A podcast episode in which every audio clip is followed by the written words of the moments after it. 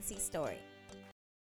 I moved back to Houston, and like I said, I felt so much better because my mom was with me, and of course, my little brother taken care of, and I didn't have to stress about anything because no matter what, my family would have my back.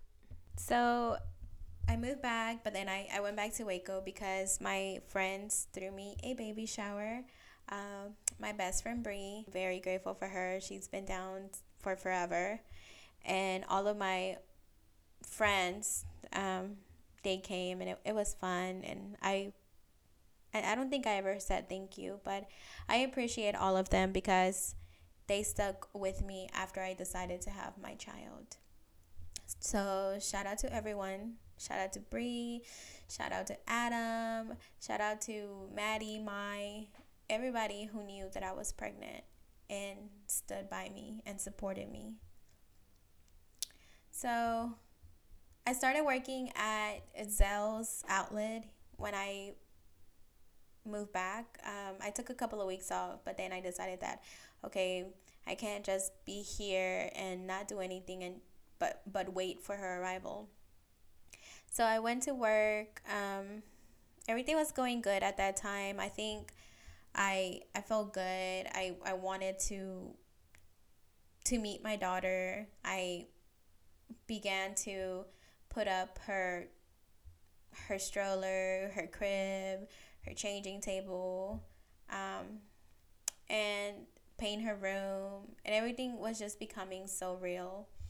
At that time, me and my child's father was were getting along, so I didn't have a lot of stress. It was a pain in the butt to find an OBGYN to take me so late in my pregnancy. So I was dealing with that. It was the first week of February when I finally found one. She was a high risk doctor because I have a blood disorder. So I needed to get an OB that that did high risk pregnancies. Um, when I went to see her, she was like a mean lady. She's Russian, so she's very very smart, but very straight to the point and very firm. So that day she ran tests. I got to see my baby, her little fat face. She was so chunky by then. She was like five pounds and and she decided that I would have Alani. She would induce me on February 27th. And I was like, oh my gosh, like, okay, like, that's right around the corner. Like, what the heck? So, the week of the 27th, I, I guess my body decided to like give up. So I got I had a kidney stone the week of the 27th and it was the most painful thing ever. I don't wish that on my worst enemy. It was really like more it hurt more than labor labor pains, like for real. I was so big, I was uncomfortable. My for JJ was like on fire because I was trying to pass the kidney stone. I was on antibiotics, hooked up to all these machines, hooked up to a machine that monitored Alani's heart. I ended up passing it. So after that, I I was discharged and I was literally discharged for like 2 days and then on that Thursday I had to get like a blood test to make sure that my platelets were up and I had the okay from my hematologist to be induced. So my doctor said that I was scheduled to be induced on March 2nd. That morning, everything was hectic. Um, I was supposed to be I was supposed to go in at 8 and they didn't have any rooms for me. So I had to wait. My mom took off that day and my child's father was at work and he worked overnight. So he like literally had no sleep. He came, picked me up, and we all went to the hospital. It was like 11. But right at 12, I was administered the drug to induce my labor.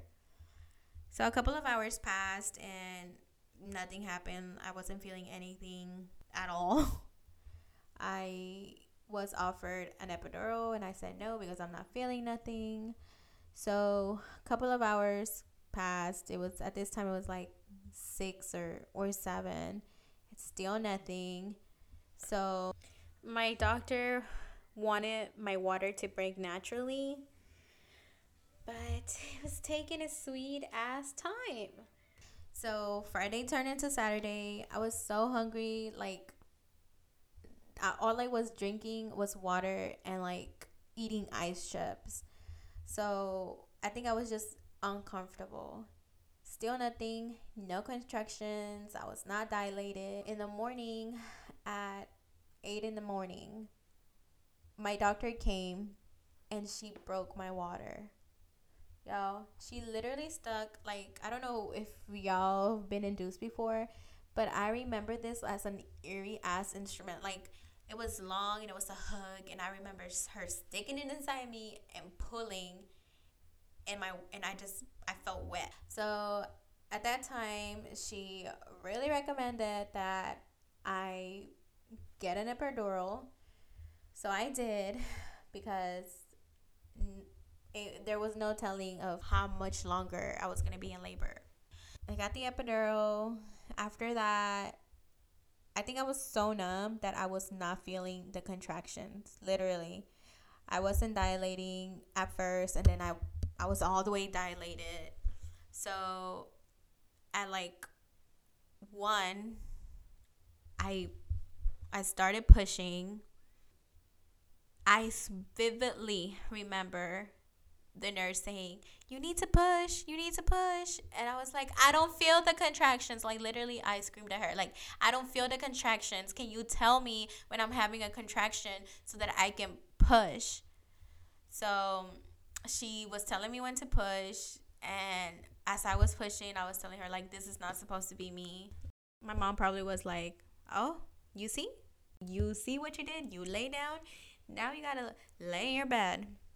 But I was pushing and I remember like they had the mirror so I could see and the head was like almost out and she was like don't push don't push everybody get gowned up and I remember my child's father telling them that I didn't want to push hard enough. Y'all, not only was I like mad because I couldn't feel the contractions and screaming at this lady, but I was embarrassed that this man is telling my doctor and the nurses that I'm afraid of pooping myself. Like, what the heck? So after that, she pulls her out, and I, I remember feeling relief, like relief that in my stomach. I don't know what it was.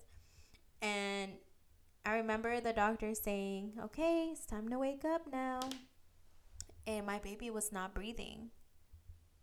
And then on top of that, I was bleeding too much, so they had to give me a shot so that my blood will start clotting. And I still, as they were putting doing that, and I had a three a third degree tear, so they were trying to stitch me up, and all I could hear was, "She's not breathing. She's not breathing." They pushed an alarm, and a bunch of doctors or whoever came rushing into the room and my mom i remember my mom came and it was like in it wasn't even three minutes that all of this was happening. My mom came in. I said, Mom, my baby, my baby's not breathing. And I hear her cry. I remember turning my head to the left and seeing this huge baby in a cone shaped head with some big old eyes, big old hands. I was like, wait, that's not mine. Like, who is that? Did they really pull that out out of me? And she was crying, and she was crying. And for a moment, they thought that they would have to take her to the ICU, but she was breathing really good. Her oxygen levels was really good, so they just kept her. Then they brought her over so that she could latch. And everything was just like so surreal. Like I had a baby. I am a whole mother in this motherfucker. Like, what the hell? I felt so tired. But my baby was born at 225. She was 7 pounds, 3 ounces, and she was 19 inches long. And she had no color, latching on my boob. I was like, what the heck? and that's when I fell in love with my daughter. After that, we got moved to another room and I just remember like holding her and somehow I fell asleep. But I woke up to food and my baby was asleep next to me in her little crib her little crib and and that was it. I stayed in the hospital for 3 days just because they wanted to make sure that I wasn't bleeding and that everything was completely out. I, I don't think I ever showed appreciation to my child's father because he really went through it with me. Like when I got up and I had that that tear, he was making sure that he bathed me, he cleaned me when I was using the restroom and it, it didn't matter, I guess at that time or the things that he didn't do when I was pregnant because he was there when I needed somebody. That's it. I I took my baby home and I remember the first couple of days it was pretty hard because I didn't want to ask my mom for help, but my boobs were so like swollen like it's not that she was having a problem latching, but my breasts were already so big that they were huge by the time that I started expressing milk. And I know they were so big that my poor baby, like, she would get smothered on them. Like, her little mouth, I had to hold my boob up, up so that she could breathe. like I said, the first couple of days were hard. But I was just so in awe that, oh my God, I made this. And it was in my belly. And now it's out. It's breathing, it's crying, it's pooping, it's eating. Nobody can ever fully describe because, like I said, it's not put into words, it's a feeling. You won't ever know the feeling of having a child and loving somebody so unconditionally until you give birth to a miracle. So that's my pregnancy story, guys. Um, on next episode, we'll talk about breastfeeding and how it affected me and how it led me into depression. Bye, besties. Come back for episode four.